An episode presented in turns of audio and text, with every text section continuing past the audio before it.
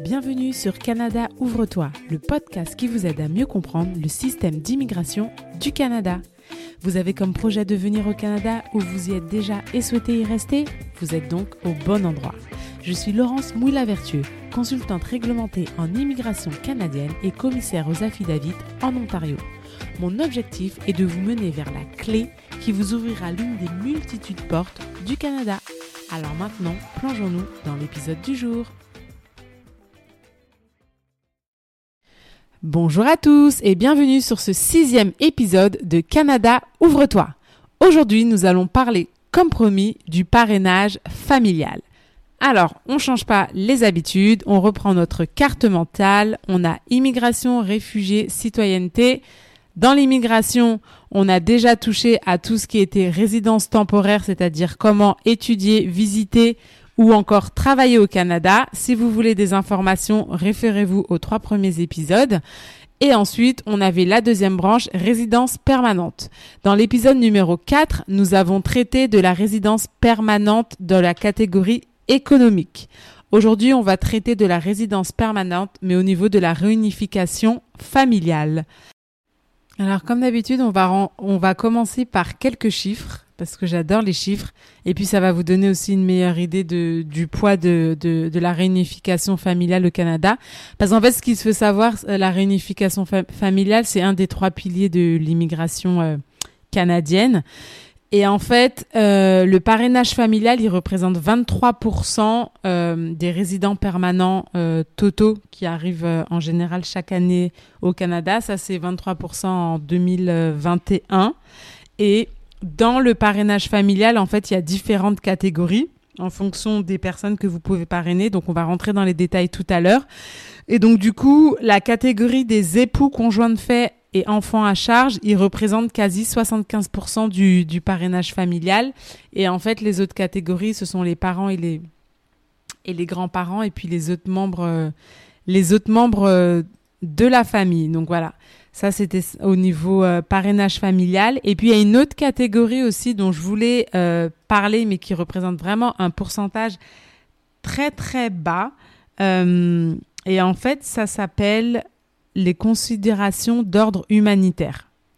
En fait, ce genre de cette catégorie de résidence permanente, en fait, elle a été créée par le par le ministère et en fait, ils accordent le statut de résident permanent à des personnes et à leurs familles qui euh, ne seraient pas admissibles en fait dans le cadre d'une catégorie d'immigration. Donc, c'est-à-dire que ils sont ni admissibles à une catégorie de parrainage familial, ni admissibles à entrée express ou quelconque autre euh, catégorie de économique ou encore euh, des réfugiés.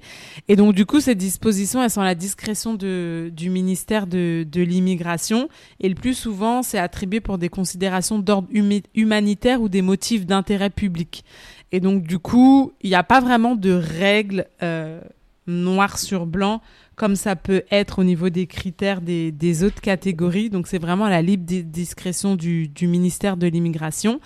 Et euh, en 2021, il y a seulement eu 11 377 personnes qui ont été admises au Canada pour des considérations d'ordre humanitaire et d'intérêt public. Et cette catégorie, comme je disais, elle est vraiment infime parce qu'elle représente seulement 3% euh, des résidents permanents.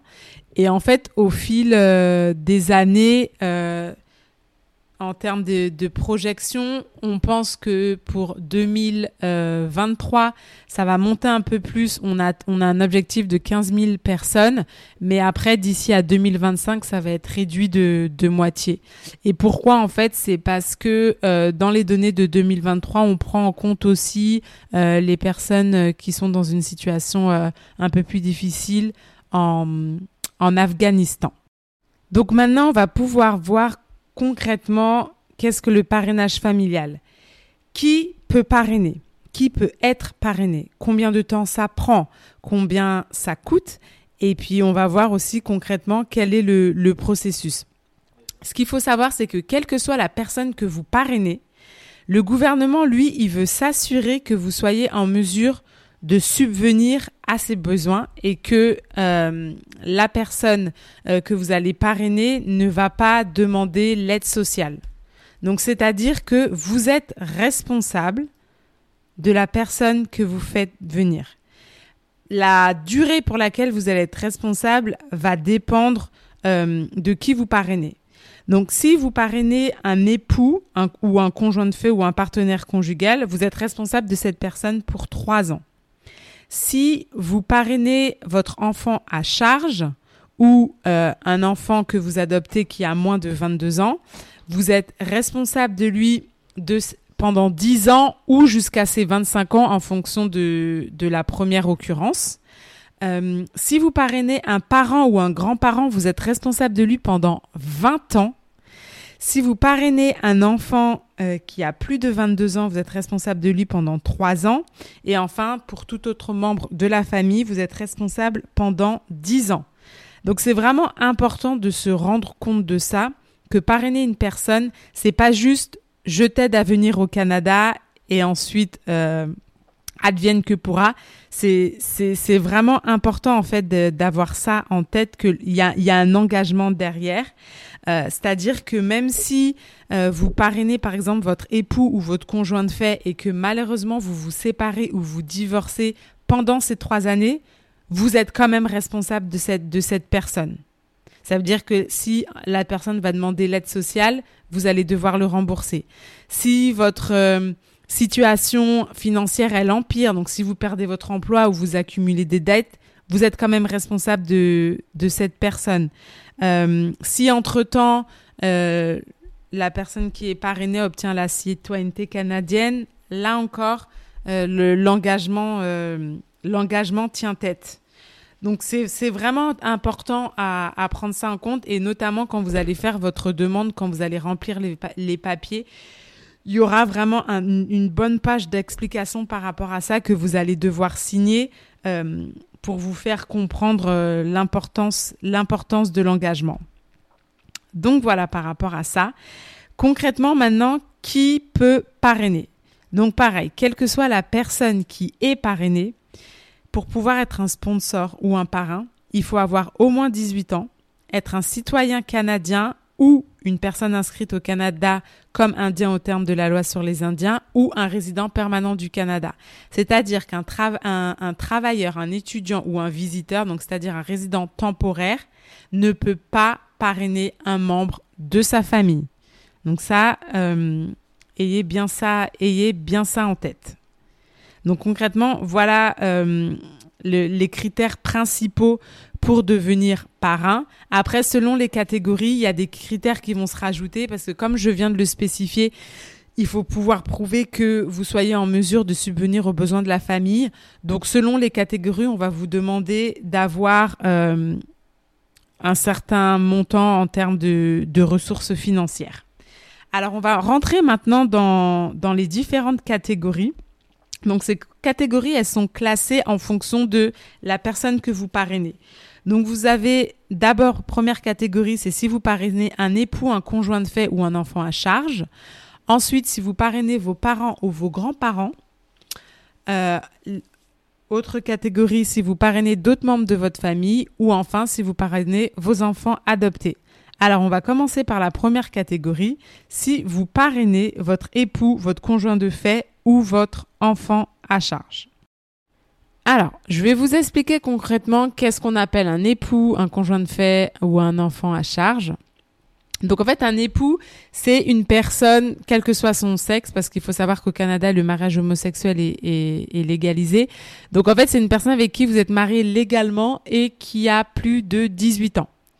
Alors, il faut que ça soit légalement marié en termes de la loi canadienne, pas forcément en termes de la loi de votre pays d'origine. Parce qu'il faut savoir que dans certains pays, certaines choses sont acceptées mais ne sont pas reconnues au Canada. Premier exemple. Euh, dans certains pays, vous avez le droit d'être marié par représentation, donc c'est-à-dire que le mari n'est pas présent et demande à son frère, à son père, à son oncle ou à son cousin de le représenter le jour du mariage. Ce n'est pas permis au Canada. Au Canada, on doit être tous les deux sur place, signer les papiers être face à face parce que les mariages proxy ne sont pas non plus euh, autorisés. Dans certains pays, on va autoriser on va autoriser les femmes à avoir 15 ans pour être mariées. Au Canada, ce n'est pas autorisé. Il faut que les deux personnes aient plus de 18 ans. Donc ça, voilà ce qu'on appelle époux et épouse. Qu'est-ce qu'on appelle conjoint de fait C'est-à-dire que vous n'êtes pas marié légalement. On appelle le plus souvent ça un concubinage. Euh, vous pouvez être de n'importe quel sexe. Il faut avoir être âgé au moins de 18 ans, mais le, critère principal, c'est que vous ayez vécu ensemble pendant 12 mois consécutifs. Donc, c'est-à-dire que dans certains pays, il y a, un statut spécial, par exemple pour les gens qui ne sont pas légalement mariés, qu'on appelle le Pax. Si vous êtes paxé, mais que vous n'avez pas vécu ensemble pendant 12 mois consécutifs, dans ce cas-là, vous n'êtes pas reconnu comme conjoint de fait et vous ne serez pas en mesure d'être parrainé. Il y a une troisième euh, catégorie qui s'appelle partenaire conjugal. Là, ça veut dire que vous n'êtes ni conjoint de fait, ni légalement marié. Pareil, il faut, c'est n'importe quel sexe autorisé et euh, il faut être âgé au moins de 18 ans. Mais en fait, là, le critère principal, c'est qu'il y a un obstacle qui fait que vous ne pouvez pas vivre ensemble. Et, et la personne que vous parrainez, elle doit être obligatoirement à l'extérieur du Canada.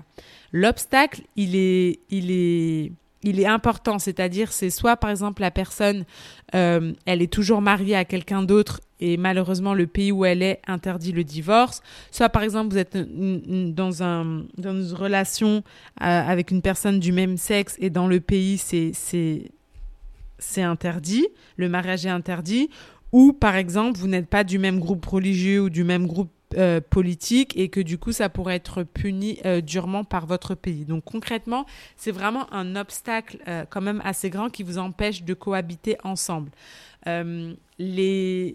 Dire que j'habite chez mes parents parce qu'ils veulent pas que je j'habite avec mon petit copain ou ma petite copine tant que je ne suis pas mariée, ça ce n'est pas considéré comme un comme un obstacle ou j'attends d'avoir assez d'économies avant qu'on aille habiter ensemble. Ça, ça ne fonctionne pas malheureusement. Euh, donc ça, c'est vraiment à garder en tête. Et que ce soit pour le conjoint de fait ou le partenaire conjugal, c'est à vous d'apporter la preuve. Autre définition, qu'est-ce qu'un enfant à charge? Un enfant à charge, c'est euh, une personne qui a moins de 22 ans et qui n'est ni mariée ni en union de fait. Euh, dans certaines conditions, on peut accepter un enfant de plus de 22 ans, mais le plus souvent, c'est s'il n'est pas en mesure de subvenir à ses besoins euh, pour raison de maladie physique ou mentale. Donc voilà les personnes que vous pouvez parrainer dans cette catégorie-là. Ce qu'il faut savoir aussi, c'est qu'elles elles vont être soumises à des examens médicaux obligatoires par un médecin agréé et elles vont devoir aussi soumettre leurs données biométriques. Que ça soit pour les examens médicaux ou les données biométriques, euh, il y a des adresses spéciales où vous devrez aller et il faut être conscient que malheureusement, il n'y a pas de médecin agréé ni de centre de traitement dans tous les pays. Donc, vous allez sûrement euh, être dans le besoin de devoir euh, voyager par rapport à cela. Pour envoyer votre demande, vous avez plusieurs euh, formulaires à remplir. Vous aurez beaucoup de documents à envoyer pour prouver votre relation. Même si c'est votre enfant, il faudra prouver le, lien de filiation. Et ensuite, et en fait, maintenant, il faut faire toutes les demandes euh, en ligne. Il faut faire toutes les demandes en ligne. La spécificité par rapport aux époux, aux conjoints de fait, c'est que euh, votre époux ou conjoint de fait peut être soit au Canada, soit à l'extérieur du Canada. L'avantage d'être au Canada, c'est que euh, le demandeur principal aura le droit d'obtenir un permis de travail ouvert en attendant, euh, en attendant la, réponse, la réponse finale. Donc pendant le traitement de sa demande, il va pouvoir travailler pour n'importe quelle entreprise, ce qui est vraiment non négligeable. Alors que si vous faites votre demande à l'extérieur du Canada, malheureusement, vous ne pourrez pas en bénéficier. Donc voilà, c'était un petit aperçu euh, de cette catégorie-là. La deuxième catégorie dont je voulais vous parler, c'est comment parrainer vos parents ou vos grands-parents. Donc ça, le processus, il est un peu différent, enfin un peu, beaucoup différent même, parce que comme je vous ai dit dans l'autre, euh, il fallait juste, faut juste envoyer sa demande en ligne après avoir reçu les formulaires, alors que là, les parents et les grands-parents, c'est différent. Ça fonctionne un peu comme un système de de loterie en fait.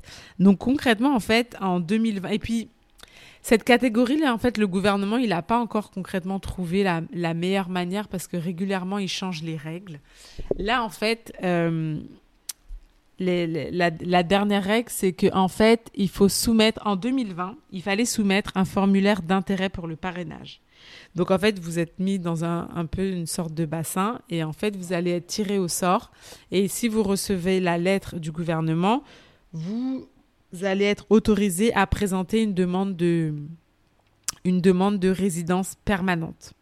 Ce qui s'est passé, c'est qu'en 2020, il y a eu vraiment beaucoup, beaucoup de demandes. Donc, ce que, ce que le gouvernement a fait, c'est que euh, au lieu de réouvrir euh, les demandes en 2021 et en 2022, en fait, il a juste repioché dans ceux qui avaient fait une demande euh, en 2020.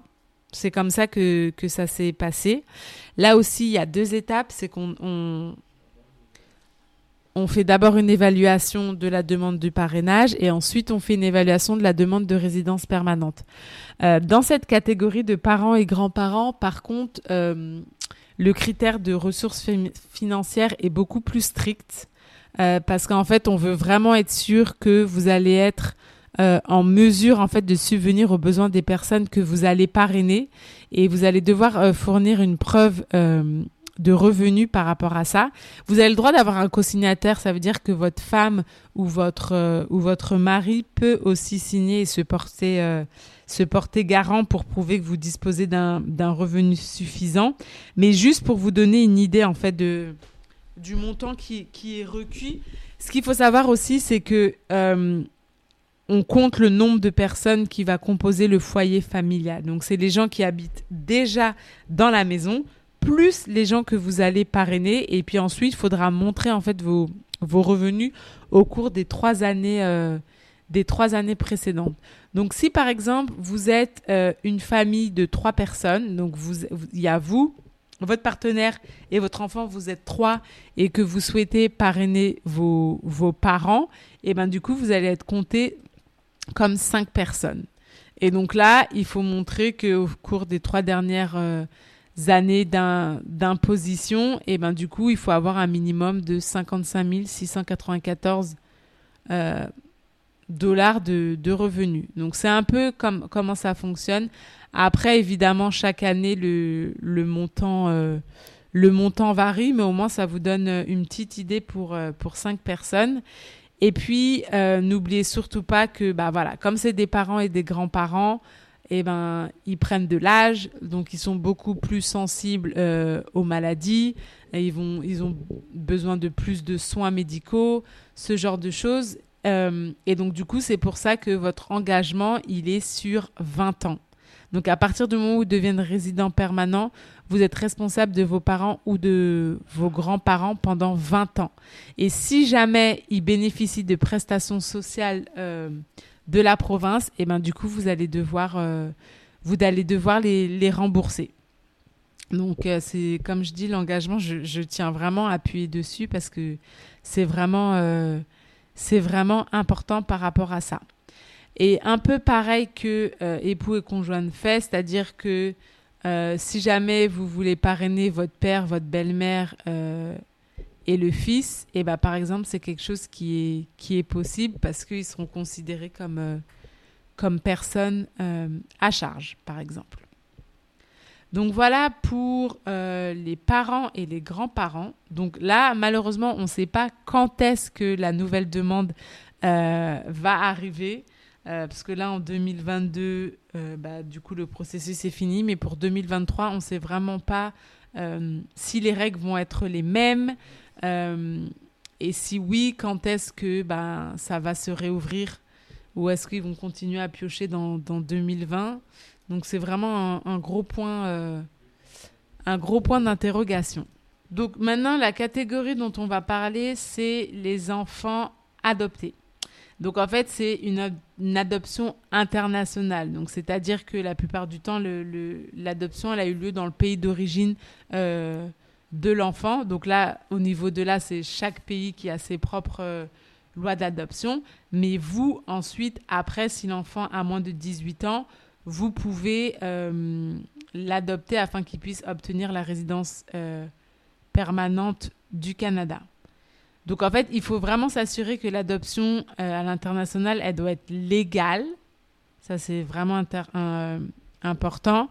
et qu'elle doit rompre le lien euh, de droit entre l'enfant adopté et ses parents euh, et ses parents biologiques. Et puis voilà, on veut vraiment que vous, vous preniez soin de l'enfant comme si c'était euh, le, vôtre et que ses besoins seront mis, seront mis en priorité. L'enfant aussi, il doit quand même subir un examen médical afin de pouvoir obtenir son visa de, de résident permanent. Et euh, en fait, quand au niveau de la demande en elle-même, euh, en fait, on doit aussi obtenir euh, une lettre d'entente de la province, une preuve qu'il y a le processus d'adoption qui, qui est en cours, et après là, vous pouvez de faire votre votre demande. Et selon les cas, vous pouvez aussi euh, une fois en fait que le processus d'immigration est en cours, vous pouvez aussi demander euh, une, demande, euh, une demande de citoyenneté pour votre enfant quand il est au Canada et qu'il a, a déjà le statut de, résident permanent. Alors, et enfin, la dernière catégorie, c'est parrainage des autres membres de votre famille. donc, comme vous l'avez vu, pour l'instant, on a vu époux, conjoint de fait ou partenaire conjugal, on a vu enfant en charge, on a vu parents et grands-parents. Et donc là, maintenant, c'est les autres membres de la famille. Donc, euh, concrètement, qu'est-ce qu'on appelle autres membres euh, de la famille? C'est vrai que la plupart du temps, les gens, ils veulent euh, venir parrainer leurs frères, leurs sœurs, neveux, nièces, petits-fils ou, ou petites-filles. Donc, en fait, le, le critère, c'est que vous pouvez parrainer ces personnes-là seulement sous certains critères. Donc, c'est-à-dire qu'ils doivent être liés par vous par le sang ou, ou par, le, par la suite d'un processus d'adoption. Il faut que leur père et, et leur mère soient décédés. Il faut qu'ils soient moins de 18 ans et il faut qu'ils soient célibataires. Ça veut dire qu'ils ne, ils ne, doivent pas être mariés, ils ne doivent pas être en concubinage ni en partenariat euh, conjugal. Si jamais le père est décédé, par exemple, mais que la mère est toujours vivante, vous n'allez pas pouvoir les, les, parrainer.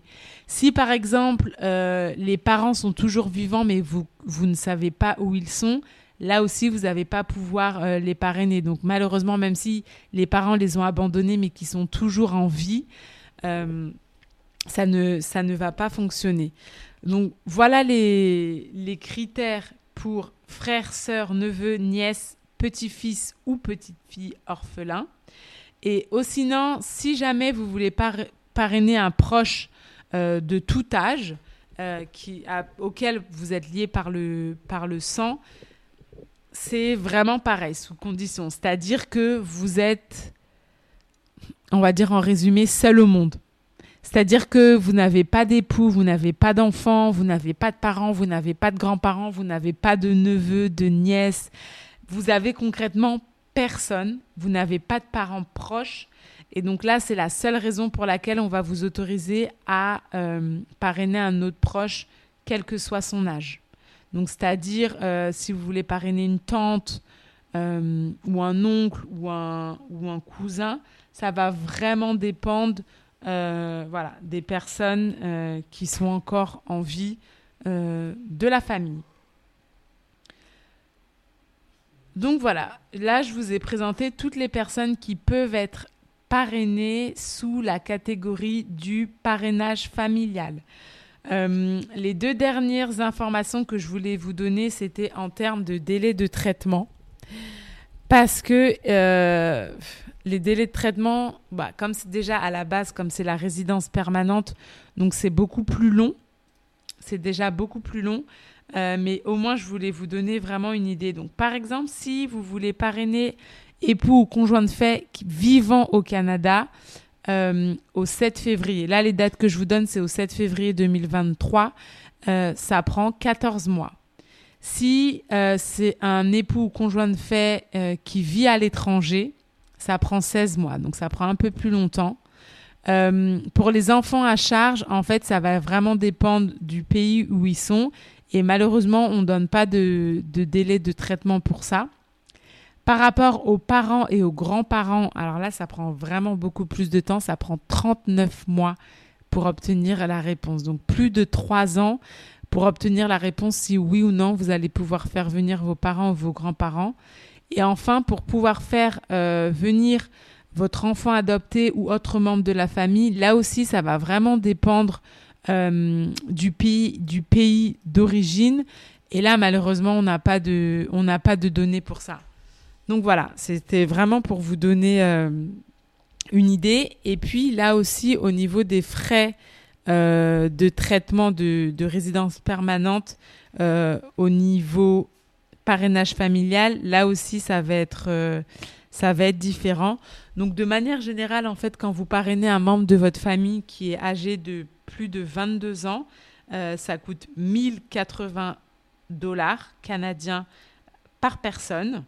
Euh, mais par contre, si vous parrainez un enfant à charge, c'est seulement 150 C'est seulement 150 dollars si c'est directement un enfant à charge et 155 si c'est un enfant à charge euh, de la demande d'un proche. Donc voilà, c'est juste pour vous donner euh, une petite idée. Après, évidemment, selon les, dossiers, le, prix peut varier, mais au moins vous avez une idée de, des frais afférents pour la, pour la résidence permanente. Et puis après, vous avez aussi les, le prix de, des données biométriques, 85 dollars pour une personne et 170 dollars pour deux personnes ou plus. Et puis après, vous avez les frais de la visite médicale.